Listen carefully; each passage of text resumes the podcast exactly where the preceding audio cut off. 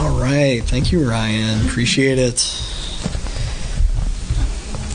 I always like whenever we talk about, whenever somebody mentions Zach Williams, think about the men's conference we did last year. And we went there. I remember Zach talking about, he was talking about some hard times when the pandemic started because, you know, he was saying that when you lead a band, you feel like you're responsible for now, like, the well-being, like, the careers of these people who are following you, and not just the band members, but, like, the roadies and everybody. And he said he can remember...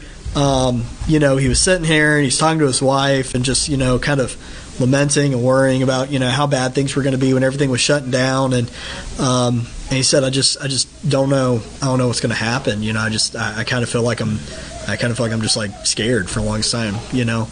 And, he says, his wife looked at him and said, well, you're always singing all these songs about, you know, not fearing and not letting fear take hold of what, you know, God's called you to do. Being confident that he has a plan, and what about all that? And he said, yeah, that, I don't know, that all sounds really hard. And so it's harder to, sometimes it's easier to, you know, talk about these things than it is to actually live them out. Transition. I know that one of the things that is interesting, though, is looking at, you know, how people react to their faith in conjunction with, like, the world around them. And I guess what I mean by that is a lot of people love the idea for whatever reason. I mean, it's I don't know when it started. I don't want to opine on how it started, but at some point in time, people decided in, like, American culture that they were going to be on board with the idea of, like, being oppressed. And I guess I mean that as in, like, it's almost kind of popular to be oppressed. You know, it's the irony in, you know, when it comes to having so many different groups of people and classes of people and whatnot who, you know, all want to claim victimhood at some point in time, that you start realizing that because you're a part of some group that's being held down by the man, you kind of instantly have buddies. You know, you instantly have a sense of community because you're part of this protected group or part of this collective of people that everybody agrees, like, you're being oppressed, you're being hurt. And I think what this has led to, because people see that there is a sense of community and being a part of a group that is, you know, held down, it's led to different groups that maybe aren't really being held down, popping up and saying, "Oh, I'm being oppressed too." If you're a fan of the Monty Python Quest for the Holy Grail, which is exactly what Ryan was thinking about. He's smirking, and I knew he was thinking about it, so I had to say it. It's the whole, like, when you have, like, King Arthur and he's holding up this guy because he's talking about democracy and saying, like, what do you mean you're a king? I didn't vote for you, and start saying that, you know, they need to have a democracy, and as soon as they start grabbing him and shaking him and saying, shut up, he goes, help, help, I'm being repressed. It's a violent system. What was that, Ryan? Well, there's so many people who want to be that individual who's screaming, like, help, help, I'm being repressed. And, you know, Christians are the exact same way, and it is kind of funny, but it's kind of sad at the same time, because you think about what Christians have had to deal with over the course of Christendom, and you think about what so many Christians even today, right now, have to deal with in other areas of the world, in other societies, and you go, what we have to deal with is absolutely nothing. When I hear people talk about the oppression of Christians in our nation just because someone disagrees with them, I sit there and think, I mean, shoot, you don't even have to go to, like, obscure nations. You can go to Europe, where it's, like, wholly a secularized, like, post-Christian society in many areas, at least, like, in Western Europe. And in those areas, I mean, you try popping up, and, you know, that was something I remember as a big stink years ago, where, like, I think in France at one time, they were trying to pass some law that said that, like, if you wore a cross around your neck, that it could be somehow viewed as like, and I won't say hate speech, but like illegal proselytizing or something. It was a big deal that a lot of, like, the people in religious life, like the monks and nuns and everything, were going to be subject to it as well. Like, that you could argue maybe as a little bit more repression. Just because somebody said, like, hey, maybe you can't stand up in the public school system and go sit here and tell all of these children who are listening to you as a teacher, like, you must dedicate your life to Jesus Christ, like, just because somebody's saying you can't do that, like, that's not oppression. That just means you live in a system that goes like, yeah, we don't recognize your God. They're two different things. It's almost like we feel like if the world, which is lost, that doesn't acknowledge Christ as the king of their lives, you know, acts like Jesus isn't the king of their lives, then we want to act like we're oppressed.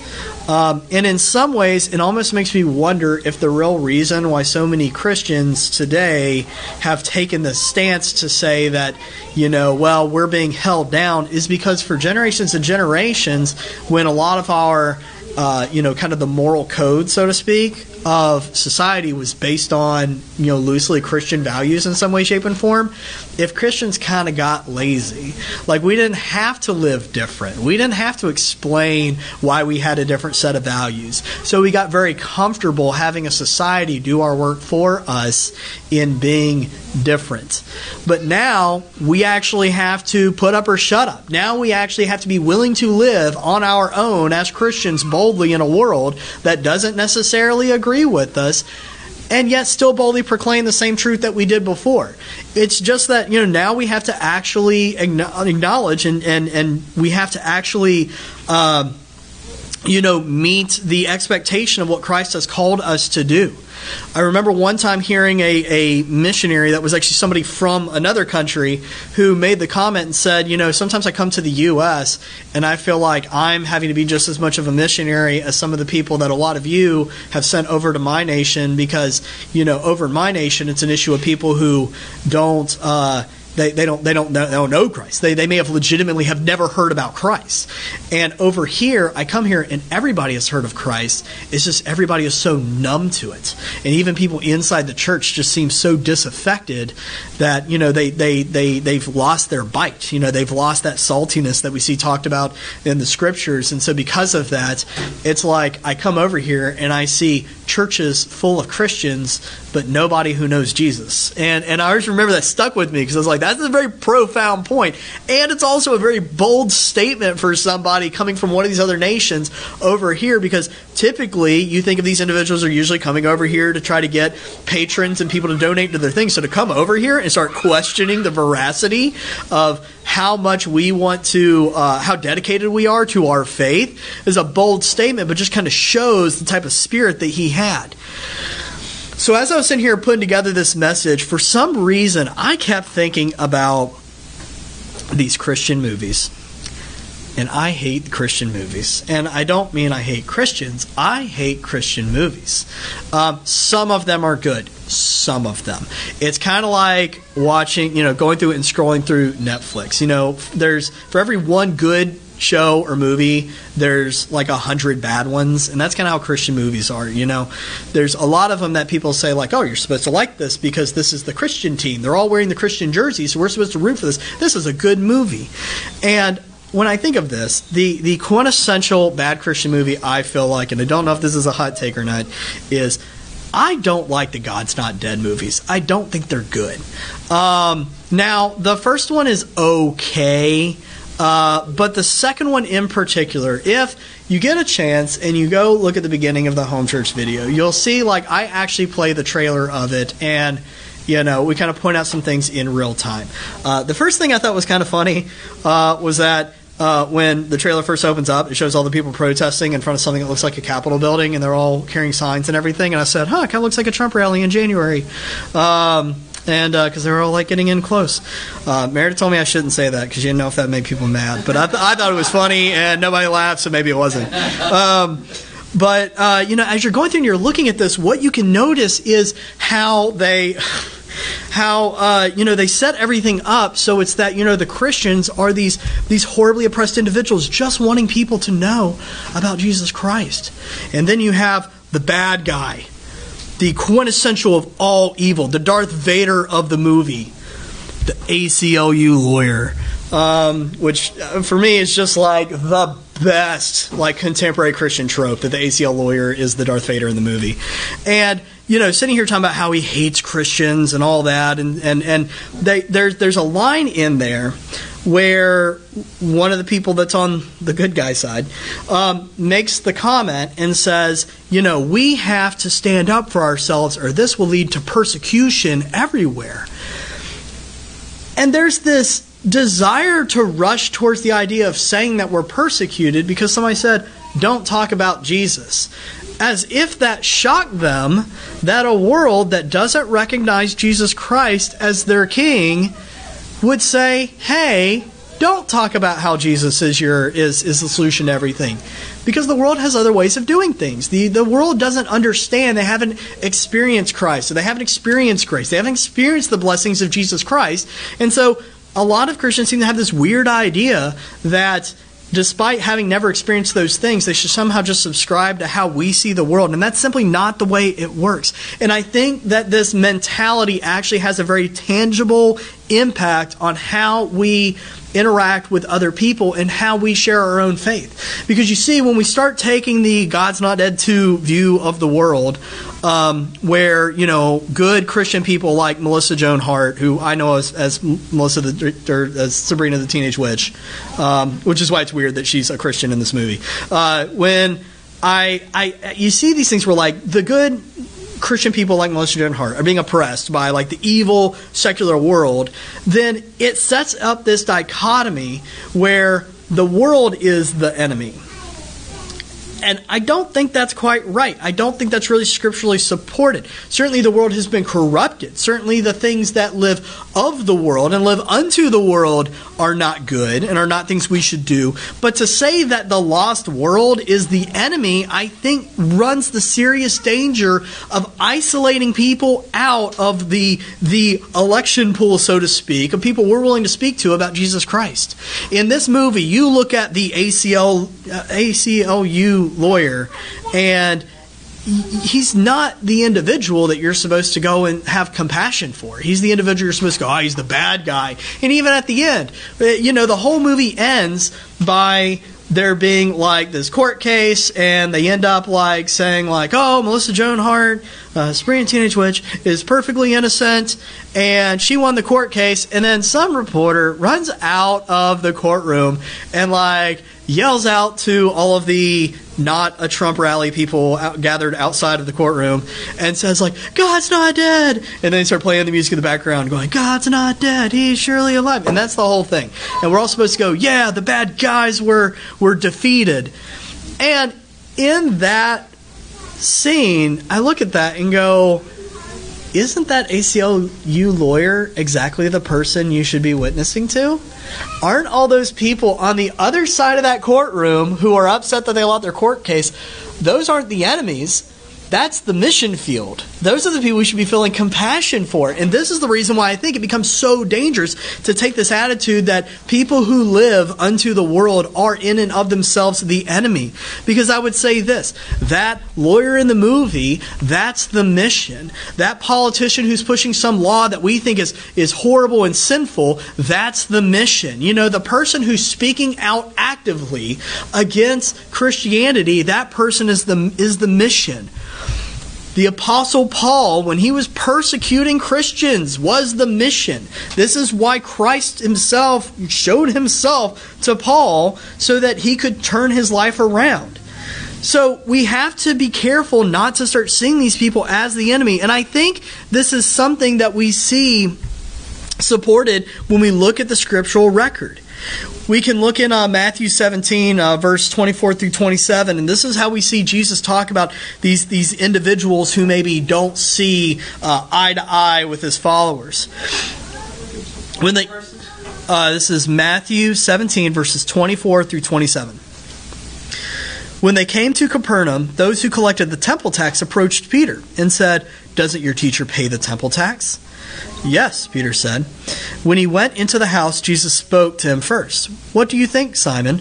From whom do earthly kings collect tariffs or taxes? From their sons or from strangers?"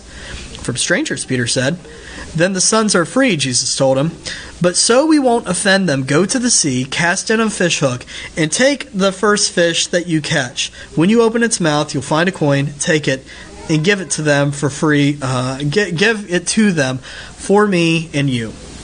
Now, when you look at this, what's fascinating here is you have the forces of the world. You have the people who are collecting the temple tax, and normally you would expect Jesus to say something, profound and all that, and say, like, I am, the temple represents, man's version of me, but I am me, or something like that.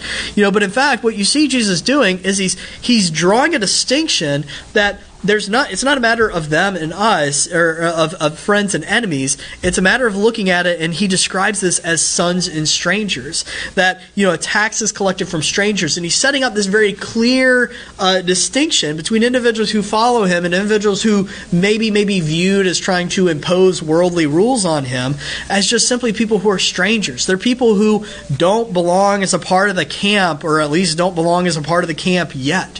So it's not a matter of these are my oppressors that we need to actively resist. If anything, it's the exact opposite.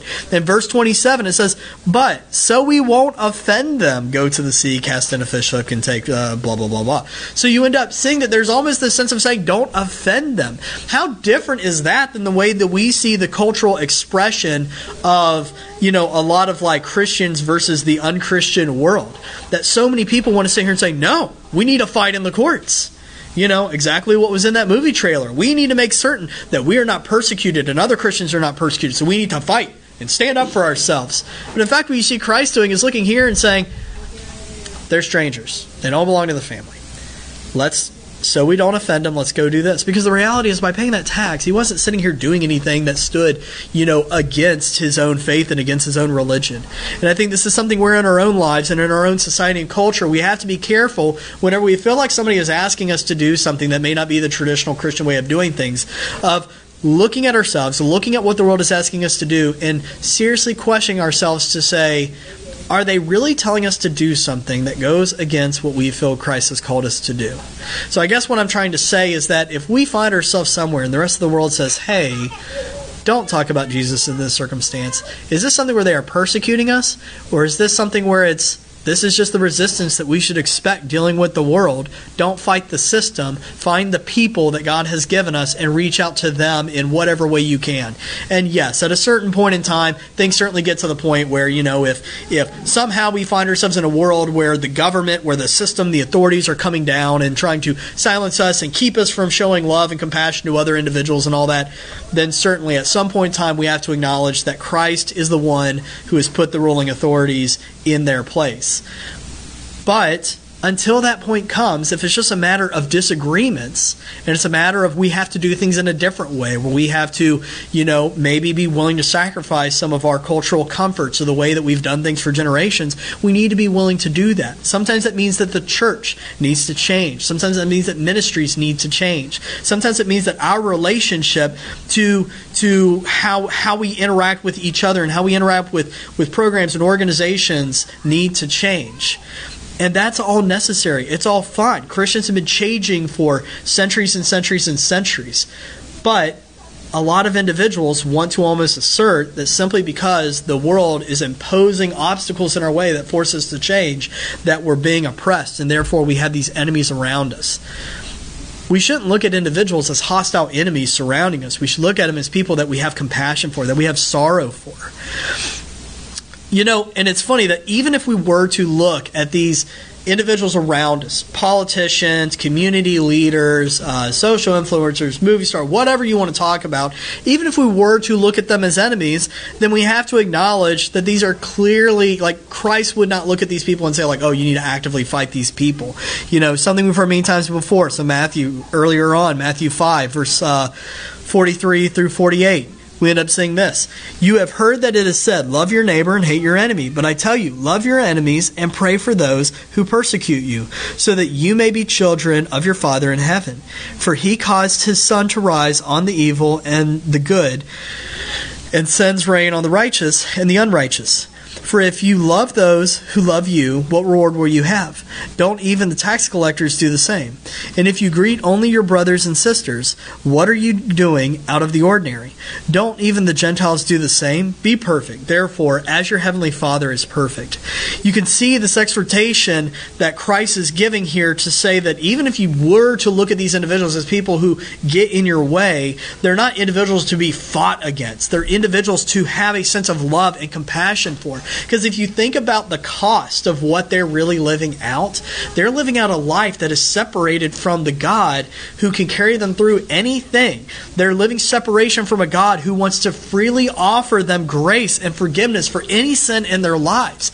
These aren't individuals that we should be angry with. These are individuals that we should be sorrowful for, that we should be praying for continually, that we should want to show the exact same love and compassion for the same way we would some beggar on the side of the street. These are individuals that we want to love. And this is exactly what we see Christ actually exemplifying. And it's funny that when you look at the Bible, you actually only see a couple instances of where Christ or the apostles talk about people as enemies, people who actually need to be confronted and dealt with. And ironically, it's not the people out there who are in D.C. or in Richmond or in Hollywood who are standing against Christ. The people described as the enemies are the people inside the church who simply refuse to do what Christ has called them to do. You can look at James 4, verses 1-4, and you end up saying this: "What is the source of wars and fights among you? Don't they come from your passions that wage war within you?" That's really important, because specifically James is talking about the people inside the church, people who call themselves a part of the body of Christ. In verse 2, "You deserve and you do not have. You murder and covet and cannot obtain. You fight and wage war. You do not have because you do not ask. You ask and don't receive because you ask with wrong motives, so that you may spend it on your pleasures. You adulterous people, don't you know that friendship with the world is hostility toward God? So whoever wants to be the friend of the world becomes the enemy of God." So what you actually end up seeing here is a far harsher rebuke of individuals who claim to be a part of the body of Christ and yet still turn to the world, versus people who just simply are living without Christ. This last week, I saw a Facebook post from somebody that was an acquaintance from high school. And they had posted something where they were talking about, it's very clear that they had had some sort of confrontation with somebody, where they were talking with individuals that were just kind of just random individuals, that were at some kind of event that she was at. And she tried telling them about, like, hey, I don't really agree with drinking and doing drugs and extramarital sex and all that, because these are all things that Jesus doesn't want you to do, so you need to turn away from all those things. And these individuals turned around and kind of like blew her off. And she was upset, and that they were getting mad at her, because she said, all I'm trying to do is to help you and show you that there's a better life than what you're enjoying right now. So don't get mad at me just because I'm telling you not to do these things. I'm telling you not to do these things because I want you to have eternal life. And in general, I have a very big, like, don't get into fights on Facebook, like, personal policy on things. So what I did do is I was looking at this, and I was just like, this teachable moment here. This is the kind of that Pastor Joseph nerve, I guess, got tweaked. And so I said, all I would throw out there is that God is far more concerned that there are individuals who have hearts that legitimately turn towards Him than He is people who try to mimic the behavior that look like righteousness. So if there's an individual who goes their entire life and they remain entirely celibate, and they never touch a drop of alcohol, and they never do any drugs at all, and they end up dying without knowing Jesus Christ, they are still just as guilty of sin as any other individual. However, if there's an individual who goes their entire life and they struggle with temptation, and they struggle with addiction, and they struggle with all these different things in their lives, these vices that maybe they enjoyed in a past life, and they struggle with these things that they never totally kick the habit, but they die knowing that God is the ruler of their lives and that they sincerely desire a closer relationship with their Creator, that is the individual who is justified.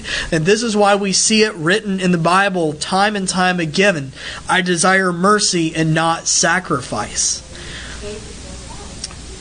God is far more concerned with what we see in the Scriptures with individuals who have somehow tricked themselves into thinking that they're following Him while still continuing to relish in the things of this world. Not necessarily because of the evilness of the act itself, but because it shows a heart that is divided.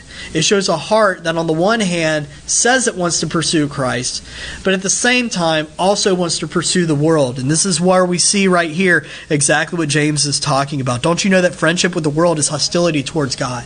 We cannot be a friend with God and then be an enemy with God at the same time. We have to choose. If somebody simply doesn't belong, then they sin out of their own ignorance. And their sin is really no greater than ours is. They simply don't have the glory and the blessing and the peace of knowing grace through Jesus Christ. If somebody, on the other hand, knows what that peace is and they know what that blessing is and they simply choose to push it away, then that is a far different thing. So what we end up seeing is that the world around us is not actually the enemy. No, in fact, the world around us is something we should have sympathy for, something that we should be sorrowful for, and it should drive us towards wanting to reach out to them more aggressively, towards wanting to reach out to them more with more energy and more stubbornly to try to show them that there is a better way, not because we're mad at them or we have to defeat them, but because we love them and we want them to enjoy a piece of what we have. What we end up seeing Paul talk about later on is that the only thing that's truly the enemy is death. He ends up saying in 1 Corinthians 15:26, the last enemy to be abolished is death. So we know who the enemy is. The enemy is the thing that wants to rip people away from the Creator.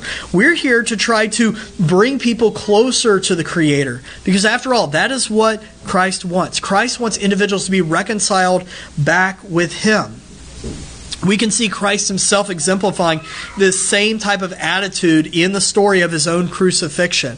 Not just talking about the criminal that was hanging next to him that Christ looked at and said was justified this day, even though he had just come to know Christ in that moment right there.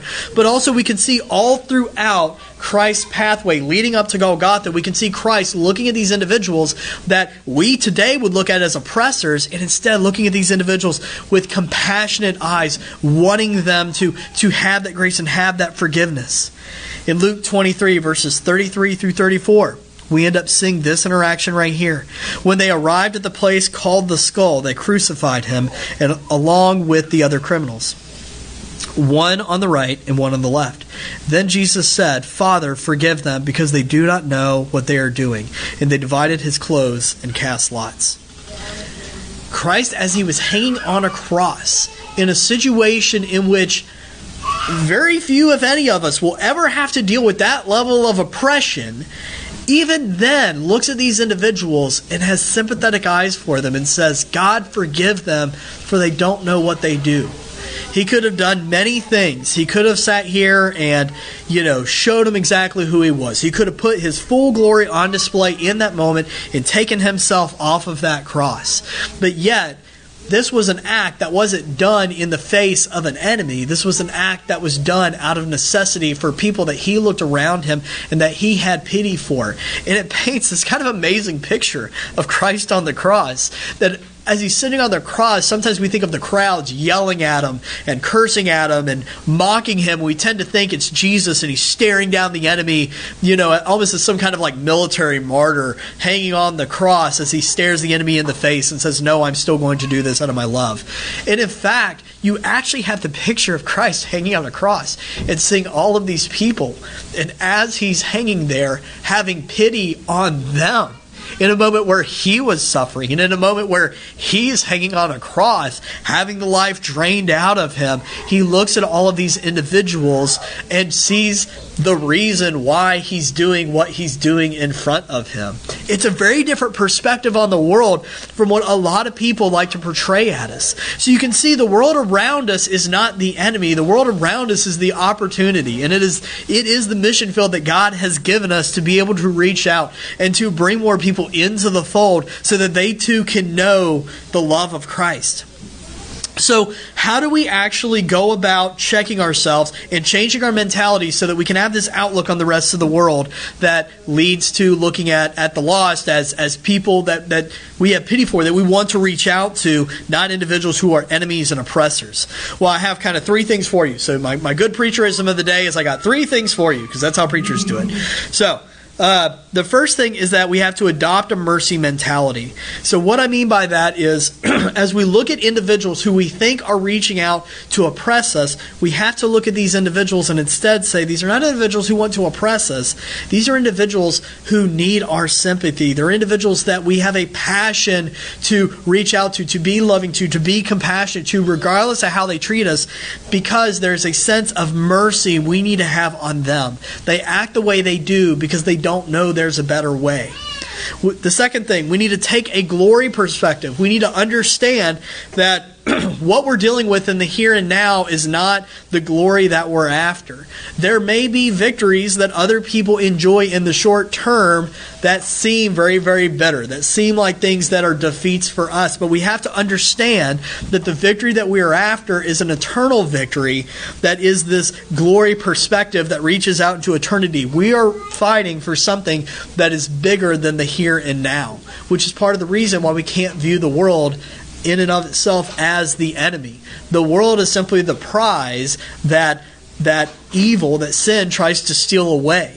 The victory that we're after is the reconciliation of this Creator to His creation, the world, which we know is going to happen.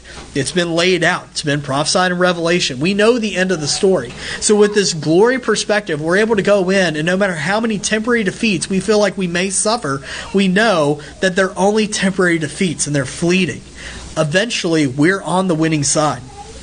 The last thing here, we have a mercy mentality, we take a glory perspective, and the last thing is we have to work with selfless intent.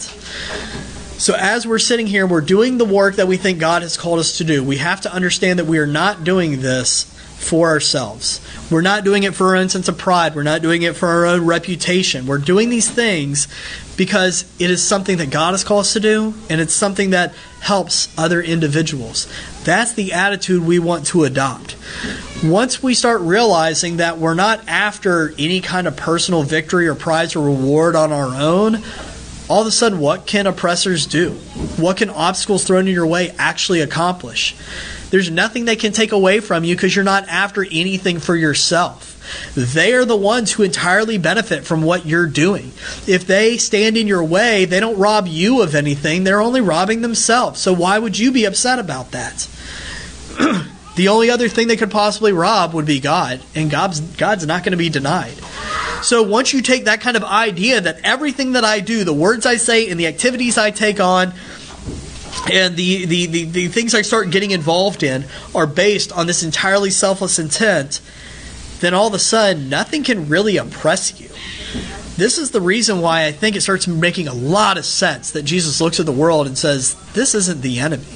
Because an enemy would imply that somehow they can do something to attack you. But there's nothing the world can do. Because everything that we do out of love for them. We do it understanding that the glory's already been achieved and we're just working towards the end point. And we're not in it for ourselves. There's nothing that we're seeking to get out of it. We just want to be a part of the trip of what God is laying out. And so with that, why would we look at the rest of the world as being an enemy who's actively trying to oppress us? That's not what this is all about. The world is the mission field. And because of that, that's how we want to look at individuals who don't know Christ and are receptive to it. That's how we want to view people who want to actively resist us. And that's how we want to view people who are just simply skeptical. If they don't want it, they don't want it. That's kind of on them. But we shouldn't trick ourselves into thinking we're some kind of oppressed class. Because if we trick ourselves into thinking that, we are being persecuted simply because things aren't easy for us, then we're kind of missing the whole point of why we need God with us. It's going to take God in our lives in order to do what He's called us to do. That's kind of the whole point of why we're here. It's the whole point of why Christ came. It's the whole reason why He told us that we need to go out and make disciples of the nations, is because we need Christ and everybody needs Christ. That's what it's all about. And so as we check our interactions with the rest of the world, we need to seriously have a shift in how we look at these people. Do we look at them as their enemies that need to be conquered? Or do we have compassion on the world around us? And then when we look at our reaction to the rest of the world, does it mimic somebody who is gnashing out at some kind of oppressive force? or does it reflect the gentle and the caring and the loving heart of Christ that has sympathy on individuals who even seek to crucify him? Let's pray.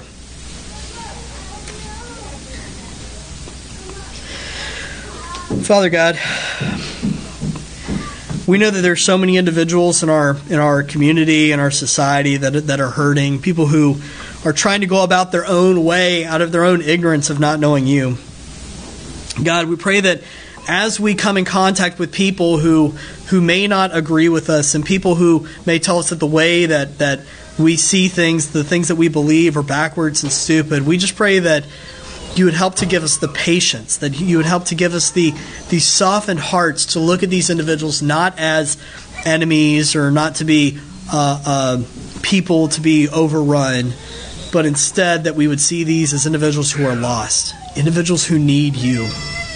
Help us to be able to have a different view on the world, one that doesn't look at ourselves as constantly being attacked, but yet sees ourselves as what we are, people who already know you, the true victory, and in turn look at the rest of the world with eyes that have compassion, with eyes that sincerely want to help these individuals to know the blessing of what it means to have a relationship with you.